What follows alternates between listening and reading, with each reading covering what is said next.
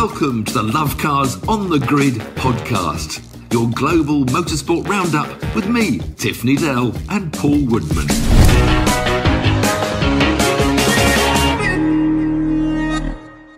Welcome to Love Cars on the Grid, your global motorsport podcast roundup. The season's only just kicked off, but it's, there's loads to talk about. There's uh, lots of lots going on. There's the uh, Titanic battles in the Coliseum in LA, and there's the deserts of Kuwait. We go to Australia, also to New Zealand as well, all over the place. We're going to start off though with a little bit of news, um, kicking off with Formula One as we normally do. And Red Bull have been in the news again, but not controversial, I don't think this time. A little bit, a little bit. Christian Well- Horner still had his moment of uh, spouting off and moaning about the significant handicap of their wind tunnel uh, punishment. Well, keep quiet, Christian. We'll Just see. It, we'll see about But that. yeah, but it was big. It was New York. I mean, it was, it was this huge launch of Red Bull and uh, Book of. I wonder why they go to New York, and it's this announcement that Ford are going to be with them with these 2026. Uh, so it's a pretty big event. Um, all these car launches. huge. What do you mean? you don't see much It's- on the car, do you? Just just see a new color scheme. You can't really see any details. Um, but it was big, and it's quite interesting. This 2026. I, I did a research. I didn't really know what this 2026. I knew it was a new engine, um, and hopefully a whole new form. with better overtake. And we are stuck with what we've got for three years now. Um, and actually, interesting to back up Love Cars on the grids comments to Ross Brawn about and everybody else. We've been saying that the new regulations didn't make racing much better, uh, and even now the Mercedes um, Mercedes technical director Mike Elliott, he's you know he's also said exactly that. You know, it, it hasn't made any significantly closer racing, and everything still relies on DRS. And he said there are ways of running closer without DRS, you know, and so you know even he's sort of nudging that Ross Brawn's wonderful that he's so happy with. So that's frustrating. Anyway, we're stuck with what we got till 2026, and now six engine manufacturers have, have signed up to making these new engines. I'm beginning with Ford, of course. That was the big announcement of Ford. Um, then they're going to join. Well, I mean, Ford in a way that'll just be the Red Bull engine, won't it? So the Red Bull engine is Honda engine at the moment. Um, because Honda were going to withdraw, weren't they? Then they gave their uh, intellectual property to Red Bull. So presumably Ford are just going to inherit the Red Bull engines, engine department. They've got their own engine manufacturers. That'll be the Fords. Then, of course, Ferrari, Mercedes, and Alpine have signed up for 2026.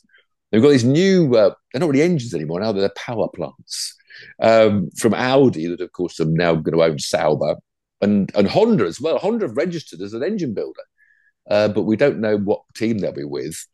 And of course, it already leaves, a- makes me scratch bizarre my It, it really it makes no sense though because Honda uh, uh, registering to be an engine builder. They already build engines for Red Bull. They've given Red Bull Red Bull their IP. So yeah, they don't. Yeah, Red Bull. Red it's a- Bull build the engines for Honda now. That's I the know, swap around. But surely it's it's uh, maybe it's because we are there t- till 2026, and then it is a completely different setup. Really, it seems to be a lot more electric. Seems to be a lot more electric focus, It's which is a bit worrying for me. Of course, where Honda might, because Andretti are trying to join, um, and they're Andretti Cadillac, but Cadillac haven't registered built. So how are they going to have any Cadillac involvement? Ford and Cadillac is that Um, a, is that a match made in heaven or hell?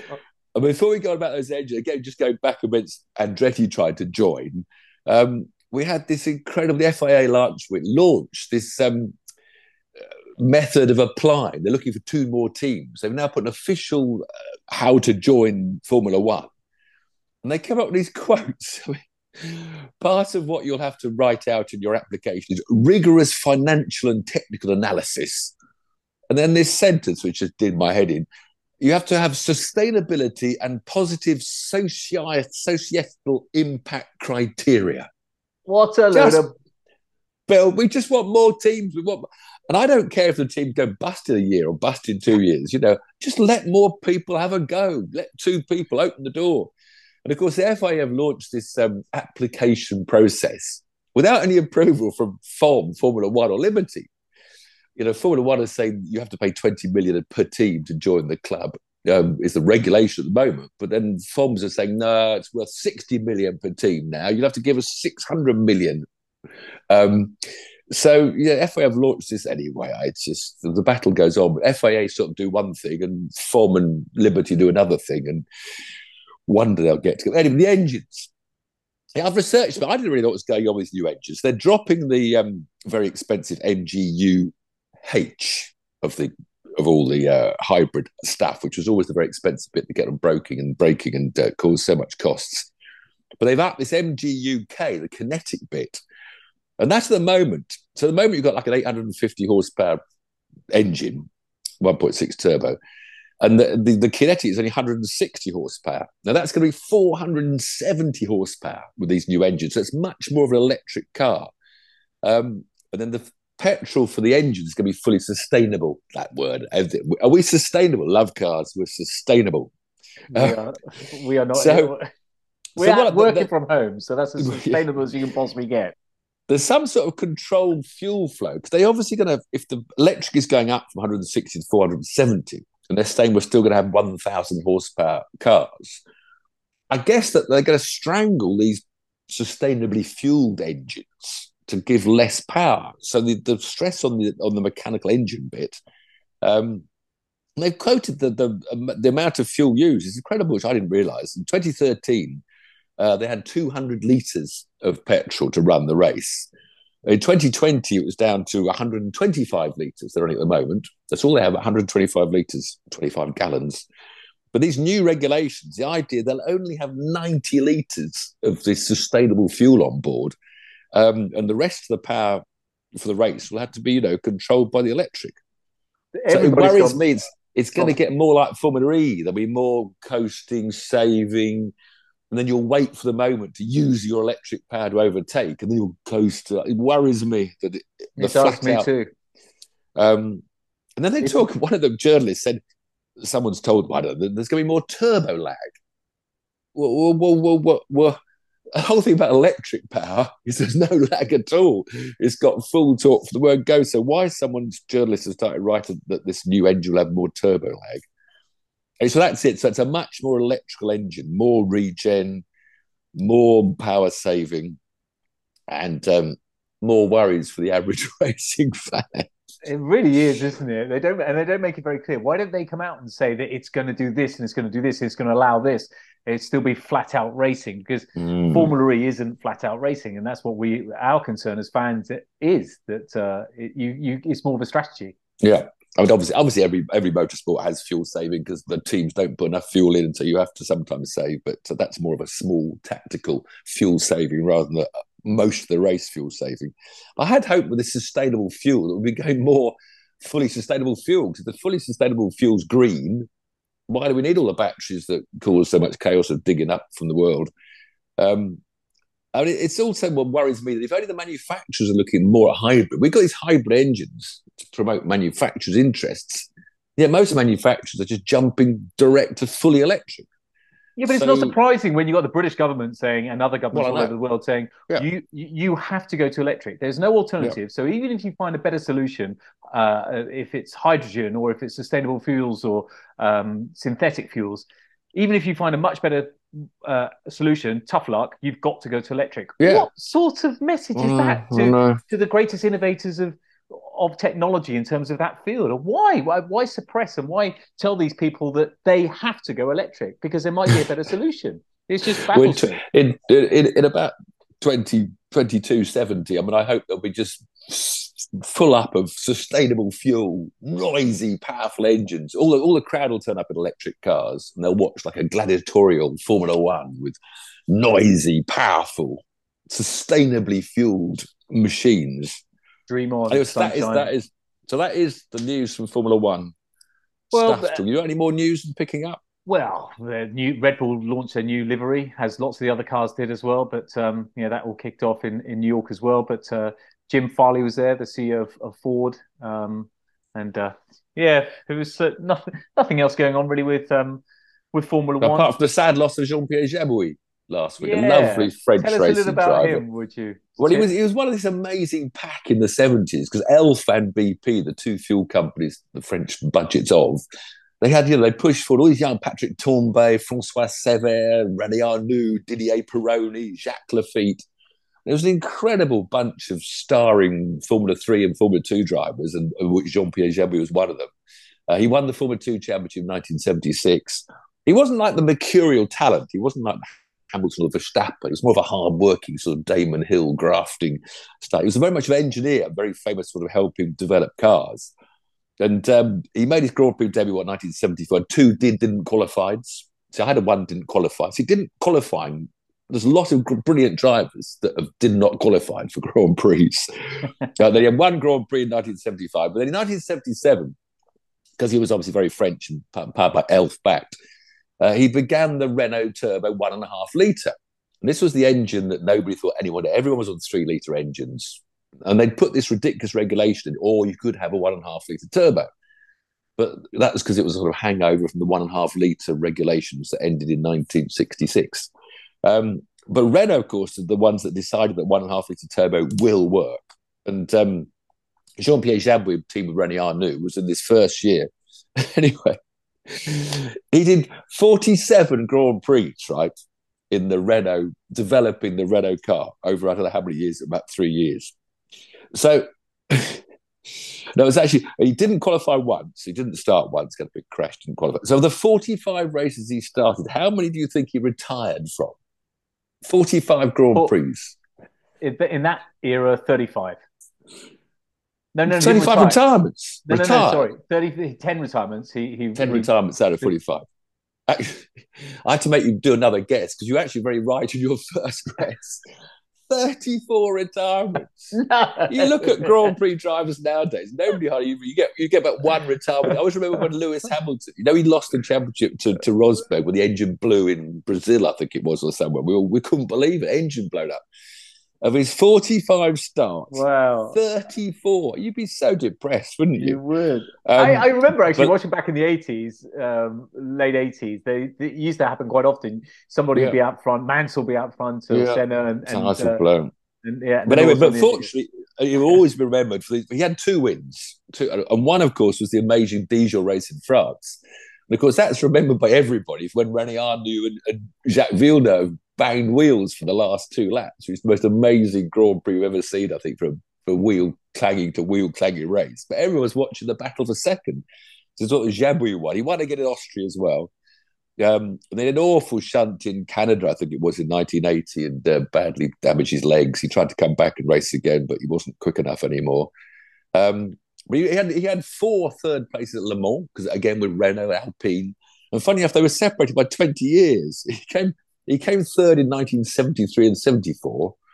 Then after his Grand Prix career ended in the 1980s, he, he became uh, Peugeot and Renault's advisor and uh, engineer and came back with Peugeot to have a, a, third place in 92 and 93 at age 51. So what a very long go- career. What was the golden era of uh, Formula One racing, in your opinion?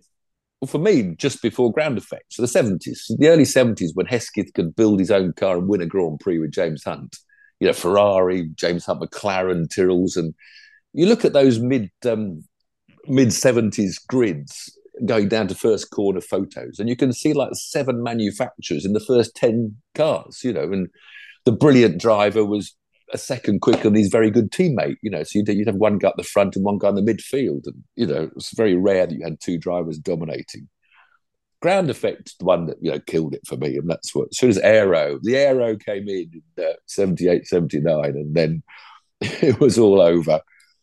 But um yeah simple cars in the 70s good stuff. Um, but of um, course you know the turbos made a big difference because once renault started winning you know everybody went turbo they made those amazing 1000 horsepower qualifying engines. That was sort of a bizarre era. How many um how many times has a french driver won the um drivers championship Oh, don't know. Prost won lots of them. Who else? Prost has won four. That's it. Nobody else. Oh, it's only Prost, is it? Yeah. The only French driver. Yeah. Wow. I know. Surprising, I isn't it? Because so many amazing drivers have come from France, but only one world. Well, champion. Pironi was on his way to win it when he had that awful accident at Hockenheim, and that ended his Formula One career. Pironi, Didier Pironi was definitely looking good. Imagine um, racing of course, Francois Cevert, Cevert, you know, the most talented film star looking, um, and he died at Watkins Glen the day when he was about to. You know, Stewart was going to retire. Cevert was going to be team leader at Tyrrell the next year, and you know, Francois Cevert could have been Imagine I mean, though, in that amazing. era. I mean, it, oh, it, so many talented drivers, you know, ended their careers with horrendous accidents, and uh, it's safer, safer now. That's for sure. I should say. Okay, so uh, that's a, a, a, nice tribute. Thanks for that, because I didn't know any of that at all. Funny enough, I never really met him. He was in my Grand Prix, my 1980 Belgium Grand Prix, and he was in the, a couple of the Le Mans I was in. He was in, but I never spoke to him. I met a few of those Tambay and had a chat with him, but I never got to talk to Jean Pierre. And all the French, they're, they're always sitting the night before the race, Grand Prix, you know, having a gitan or something, a glass of red wine. you know, I saw them the night before my Grand Prix as I drank my water and looked very serious, wishing wishing I hadn't given up smoking. But uh, they were a lovely bunch of French. Well, they're still you know, still around. Good, good stuff. Where we go next? We go to LA. The race. Let's do the racing last weekend. There was racing around the world, not much uh, in us, and of course NASCAR started. And I mean, this Coliseum thing I mean, is a joke, really. You know, this Busch Clash is their traditional non-championship season opener. And it used to be at a normal track like Charlotte or something, and it, it's it's open to all the owners that got points the year before. There's some sort of qualifying system who gets in. But last year, for some reason, for PR, they decided to have this race around this quarter mile track. I we used to run that, didn't we? 440 yards. Uh, and it's a famous Los Angeles Coliseum. It's an amazing setting, you know. I think like in this country we say 400 meters, don't we? Nowadays, yeah, 440 yards. Um, and it, this was built in 1921. I know it was a World War One um, casualty sort of memorial and had the Olympics in 32 and 84, the Olympics in 2026 coming up, and it's had American football teams and baseball. It's an amazing venue, but I mean, to put a 400 meter quarter mile tarmac track and put 27, um, you know, 650 horsepower machines. Uh, they did it last year for the first time, but that was when it was a new Gen 3, the first to run the new cars. It was, it was a bit sort of nobody really battered into each other. They're all quite respectful and drove round. Well, this turned out into a bump and run fest. Everyone was spinning everybody else out, and they don't count the uh, racing laps, the, the yellow flag laps, pace car laps, as race laps. And I think there was one period when they, they counted six race laps in about 30 minutes of time on the clock because they kept saying a full course yellow. So it's all down, get us the thing. And so it was a fairly ridiculous thing, but it was just a big advert for the NASCAR season coming up. Uh, Martin Truex Jr. came through to win it. The veterans, Austin Dillon second, Kyle Busch third, and uh, the number of Kyle Larson, a respectable fifth for the great Kyle Larson. Number five in number five. Number five, but yeah, it was a spectacle, but it was it was a bit silly, really. Okay, but, uh, there you go. But we, funny enough, we would go from a the, the average speed was about 67 miles an hour, I think, around this quarter mile track. And the next race, the first race of the championship, was the Daytona 500, when you go to 200 mile an hour average speed. So they go from the slowest track to the fastest track. Uh, That's uh, incredible. 60, is that honestly the average speed of that? Uh, yeah, I think the fastest is so 67 small, miles so an hour. Tight. Yeah. Wow. must be literally on camber, the, uh, on on lock. The probably time. they probably get up to 100 and then well, it's quite reasonable straight. I think the corners are so tight, and it's just a hairpin, probably about 30, 25, 30 mile an hour hairpin, and then it's up to 100 and then down to 30 miles an hour. Um, so yeah, but anyway, all good fun. All right. But real racing was down at Bathurst. Did you catch the Bathurst oh, 12 hour race? I did. I think I, it was amazing, actually. I, I, saw lots of different, I knew a few people. The same, same for us in racing. Britain. It was all night. It was overnight, you know. So we, yeah. I mean, I watched the start because I, I tweeted everyone to watch 6.45. They start the race at 5.45 a.m. a.m. in the morning. I don't know what, whether the drivers go to sleep or not. Um, Uh, but so you had this start in the dark. There's amazing sunrise coming up as you come over the amazing Bathurst, as you clear over the mountain and dive down. Amazing track, you know. This was the first of five intercontinental something championship GT races, about 30 car entry from mainly from Europe and all over Australia. You see, amazing race. A lot of damage done, a lot of big shunts into the walls because at Bathurst, there's no runoff, there's no escape. It's almost like a street circuit, the, the top high up in the mountain. Um, there were some big shunts, and in a way, you know, if you make a mistake, you don't want a five second penalty for track limits. You want a bang on the wall to say you're okay. That's the cost of making a mistake in motorsport. You don't want to hurt. Don't start writing in, oh, yeah, you want more people to die. No, I don't, because the cars are so safe. But a small impact nowadays is well survivable. Yeah, I mean, so one guy qualified. You see the one in qualified was on Twitter. Blum. I haven't found that to brake fail a lot, but at the end of the Great Conrod Straight, he just sort of seemed to want a shortcut and just took off over the curb and went head on into the barriers. There is Oof. a big runoff there because that's a big end of the main straight where quite rightly, quite rightly, there's a huge gravel trap to slow down. So but the, the race in the end, Well, the Mercedes uh, MGs were were the um, GT3s were were super quick. In fact, they all got. They a, actually, yeah, they got a thing, didn't they? Because they, the balance of powers changed after yeah. qualifying because they were so dominant to slow this still, but they still dominated the race. Well, uh, um, my, so my friend's team, uh, the GMR, the uh, GruppeM Racing, they they dominated. So they set the uh, pole position. They got the fastest lap of all time, two two zero zero one. Um, and they were cruising in the race as well. And, and cruising, and Maro Engel, Engel was driver at the time, was in one of the three, and cruising in, cruising. And then I, I want your opinion on this because it's just surely this can't be right. I know what you're saying. You, there's a friend of yours. Are you speaking on behalf of a friend? By no, I'm not. No, and the subject we're about to bring up. I saw his Instagram. He's got a private Instagram, KC. I won't say his name. And uh, so, so, so everything was great. The driver was great. The car was great. Mechanically, the team, everything was great there was one failure, and that failure was the um, uh, the timer, lap timer that's provided by the the organizer. Was the data logger? It wasn't the data just lap logger. time. Sorry, data the data logger. logger. Thank you. Um, and the data. So I don't know. Failed. So they what had goes to... in the data logger though? Do you know what? I don't know what info. This well, is like... this, this this is a, a organizer's data logger. So, yeah. but I think they check they're checking over rev. How many, how many things can they check to make sure you're not cheat? It's basically something to make sure that no time in the race do you cheat. But then, but then their penalty was that they had to change the data logger that was provided to them by the organisers, which effectively cost them the race. They were yeah. 30 seconds in front, which isn't much in a 12-hour race, but, but they were cruising. Really, they were doing incredibly well. Um, how that's a that's a bit of a contentious one. That's a hard one to swallow, isn't it? When it's completely out of your hands. It is. But is that and racing? I don't know quite what the moral of the story is. Because the point is, if if it was that if they were doing some method of uh, over revving the engine and therefore you deliberately killed your data logger somehow, I'm not saying anyone did or they did, you could then be cheating without the organisers knowing. So you sort of know where your organisers at, even if it's their fault. Yeah. So I don't know. I think, well, I don't know. I wouldn't have made. Well, to add if I was doing, add to insult to injury, then they tried a move that probably wasn't on. It's fair to say. And well, yeah, well, it was, well, then was the fight back, wasn't it? Because they lost yeah. the lead to another yeah. Mercedes who was driven by Jules Gounon at the time. So they yeah. lost the lead, changing the data logger, but came out and to catch up and take the lead. Gounon's team hadn't given him fresh tires. They just the driver changed fuel in, go.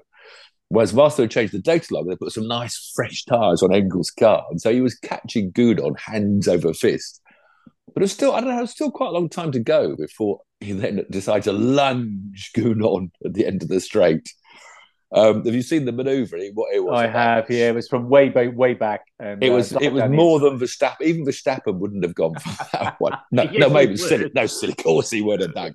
It was a Verstappen-esque lunge, uh, which Gounon failed to bother to leave the door any more open, and uh, so he spun Gounon round 360. Uh, and then the car was back in the lead, but they got a drive-through penalty for causing the causing the clash, uh, and came out in third place. And by now, there was a Porsche. Porsches they hadn't done very well, but I think the balance of power was changed. They were useless at Daytona. They had an awful Daytona because the balance of power was very much against Porsche. Uh, but uh, Matt Campbell in one of the Porsches by then was catching Gounon on his knackered tyres, and Engel was now out in a rage.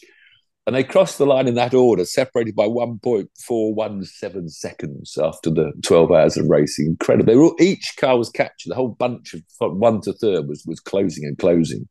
So it was a brilliant finish, but a brilliant finish, sadly, at the expense of your mate's data logging incident. Well, another what mate, would you... another mate got in, um, got third place. So Johor Racing got third place as well. So good, good on them as well. What would BMW are coming back? They were fourth and sixth yeah. because Valentino Rossi, Rossi's team. In fact, they had a problem for Rossi. I think they were close to a podium finish, and their rear lights stopped working, or the brake lights. I don't know. It's daylight by now, so I don't know. But I think the brake lights weren't working. You were going to ask me what I think about the uh, about the data logger.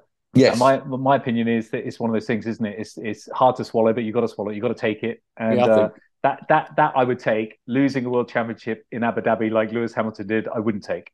That's no. That's, that's my. I mean, it's like I was just saying with Rossi's car, the lights went out because they got twenty. They got they light pretty lights on all the time. I don't know. But it's like a Le Mans. If, if the light illuminating the number on the door goes out, Absolutely. you've got to pit because you can't. Yeah. So, I mean, any you know, there are some annoying things that can go wrong, and and that's just one of them. You have to have a data logger working, and even if the data logger was supplied by the organisers, uh, you didn't get away with it. Okay. But at least it made for a brilliant race. It brilliant did make finish. for a brilliant race, and they're off to Kyla- Kyalami next. Circuit. Kyalami, you've raced there, haven't you? Yes, I've raced on the old track and the new track, so I've done both, and I prefer the old track. As always, the old track is normally better than the new tracks because they well, you are putting more corners in. Yeah, no, Kyalami is great. At least they use um they use they use one, two, and the S's. They use two corners and the S's of the old tracks. It's quite nice. You do drive around bits of the old original track to make you feel good. And we'll soon see that on the Formula One circuit, of course. Uh, in South yeah, it's got to come. But can they coming. pay the money? It is is coming. hundred percent. Oh, I don't Mm, I know. the money, We'll the money. I mean, poor old South Africa. They haven't got much money.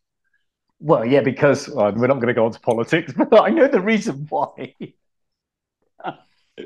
Let's then single on. seater races. That was the, I mean, the best race was the Bathurst. The star race the weekend was the Bathurst twelve hours. brilliant. Um, single seaters. We've been reporting that the last for this month. We're catching up on these kids, and I call them kids, right? And you keep on saying you can't Younger call people. them kids, younger people. Well, I've got their ages this time just to Come prove on, they're kids. How old are they?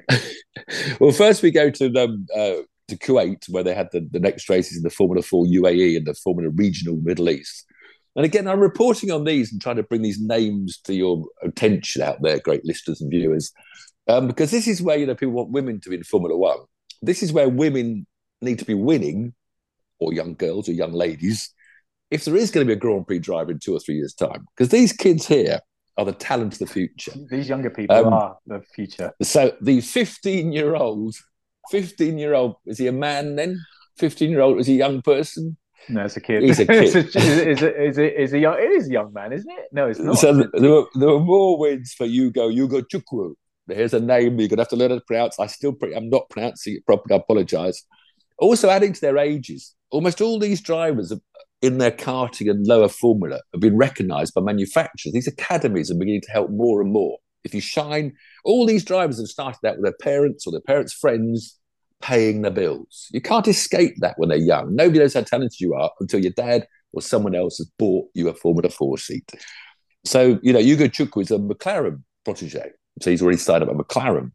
Um, the other one who won a race this weekend was um, a 16 year old, who's getting to be an adult now, uh, James Wharton, an Aussie.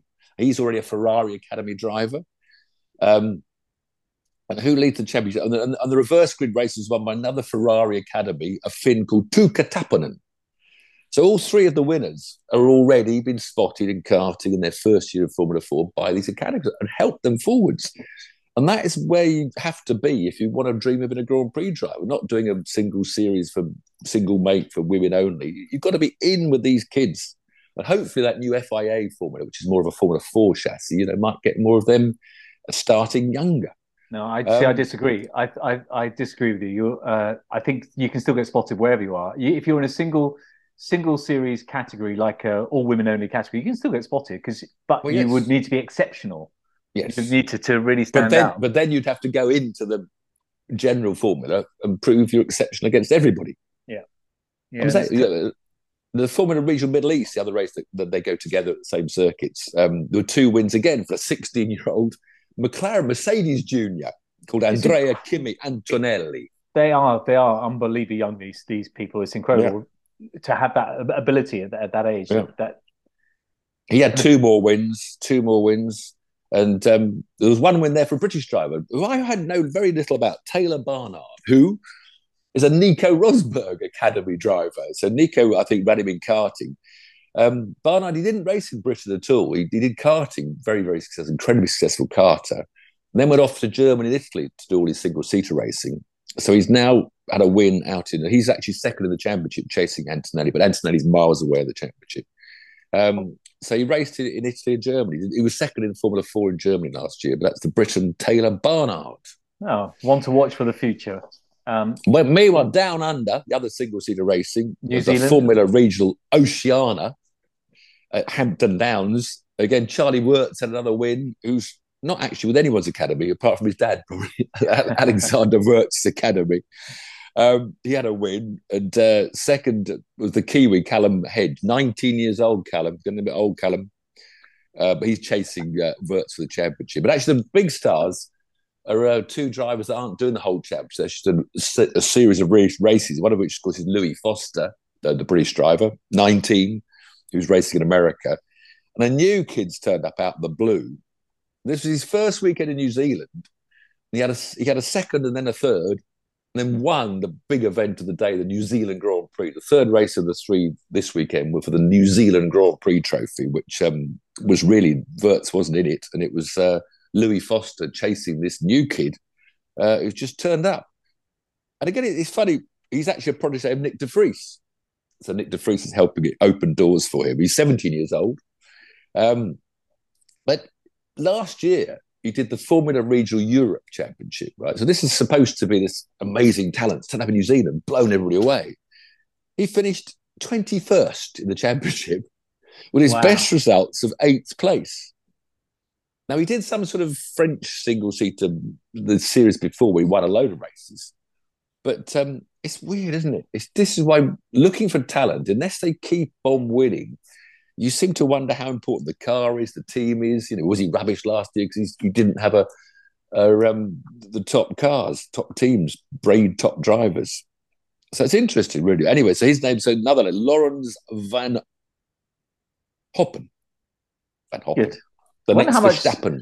Wonder how much van sim Hoppen. racing all these guys do. They must. I bet they do herds of sim racing. All yeah. these youngsters, tons and Great tons stuff. of it. Anyway, that's where you look, that's where you need to look for single seater stuff. They've still got another two weekends to go to finish their championships off.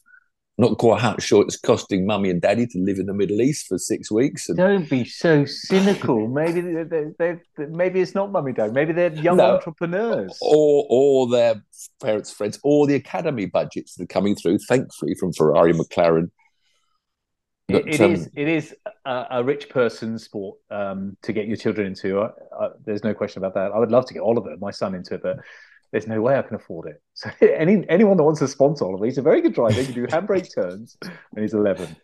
really, be, and, Antonelli. I think of all the names, I think that I think might get for Antonelli, Andrea Why don't we do a Antonelli. social experiment? Somebody just bung Oliver into an academy at the age of 11. This is a social experiment to see if he ends up being a a top driver or rubbish like his the, old the man. academy only helps pay the bills, doesn't do much else. And they're not going to pay the bills to an unknown. You've got to get the spanners out, Dad. Get to your local kart track. I did it for a few weekends with my son Harry just for fun. We weren't ever dreaming of going too far, but you spend all day Saturday picking up the cart, putting it on a trolley and pushing it to the grid, and then you start do one heat, and you pick it up, push it out. You're there all weekend. This is what dads are doing all over the world. So Tiff's got three Lewis sons. Hamilton's dead. I mean, that's Lewis got Hamilton... three sons, and Harry is the only one that followed in his father's footsteps. But only a bit of bit of fun, really, wasn't it? But he's still yeah. he can pedal. He's quick when he he's gets good. in the car. And he's six foot one. He's too tall. Such a shame. Such yeah. a shame. Grew not nowadays. He's not though, Tiff. It would have been. No, when... they are some of the cars that they're being made for bigger drivers now. Yeah, but it is amazing, and I, I admire those dads and kids. As I said, we just, we just did the Lotus Forest Edge racetrack. You know, went up there one one weekend a month and literally all day said they're there all weekend, same plot. The dad's working away on the kids are all out playing football. And they are kids, by the way, when they're 12 and 13. Yeah, but kids then they've got them, the dads have got their massive motorhomes and they spend thousands. the mums are all arguing. The mums are the team managers. They're all having arguments about, he pushed me off, your boy pushed That's the saddest thing. But we used to go home after the weekend I reckon 90% of mums, dads, and kids were pissed off with the weekend because someone had pushed them off or they've got a bent engine. And, you know, very few go home happy. This is the part. But it's the, the same as all sport. I look at uh, when my daughter plays football. I look at the sideline and people are getting so angry. They're shouting and screaming at the referee and the players. And you just think this is sixteen-year-olds ladies football. Is they're not? You know, it doesn't make any difference in your life well, whatsoever. God. Talking of football, hold on. a minute. I've got to check if my Southampton manager's been banned yet. Sack so him South, in the morning. So Come Southampton on, quick. have had the awful run. They're going to be relegated from uh, the English champ. Uh, uh, um, champ English Premier League. Sorry, they're going to the Championship. We're not going to be. We're going to. We're going to fight back. and and they've got to get rid of the manager in the morning because he's just come out uh, slating everybody but himself. He's saying blame how, me, blame the fame. How fans. amazing he is, but it's the fans' fault and the board's fault and this and this the football's fault. It's not his fault. So he is going to be sacked. I'm on the wrong website now. I can't find it. Anyway, Good. next weekend, more importantly than podcast, Southampton exactly. getting some points off Wolves, or or there's going to be revolution at the stadium. I'll be if this man isn't sacked. A World Rally Championship, Sweden, amazing. Should be some snow. There's always well, I haven't checked the weather forecast because sometimes Sweden doesn't have enough snow. Um, always brilliant shots and always cars a lot more sideways than they were on the tarmac of Monte Carlo. Uh, Craig Breen returns, which is lovely because, of course, he had a, not that good a year with Ford, and now he shares uh, the Toyota of Sébastien Ogier, who won Monte Carlo, but Sébastien Ogier not do the whole season. So hopefully Craig Breen will have a great run in the snow.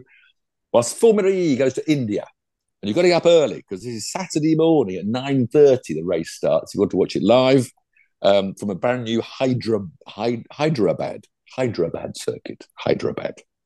And if you haven't got a Porsche, maybe the Porsche powertrain. So far, the Porsche powertrains have dominated. They've had the top two places in all three races so far. So yes. you can get you can go E in India or snowy in Sweden. The choice is yours. Yeah. I'll, on that note, on that bombshell, see you next week. And thanks, thanks for putting some notes that you like watching us. We, we said last week, please at least say hello. Go to YouTube if you're listening on Spotify. At least say hello. We had, a problem with, we had a problem with Spotify last week, but it's uh, all resolved what? now. Delighted to hear. Yeah, didn't upload properly. So sorry to you, Spotify listeners. But um, thanks for joining. We'll see you next week.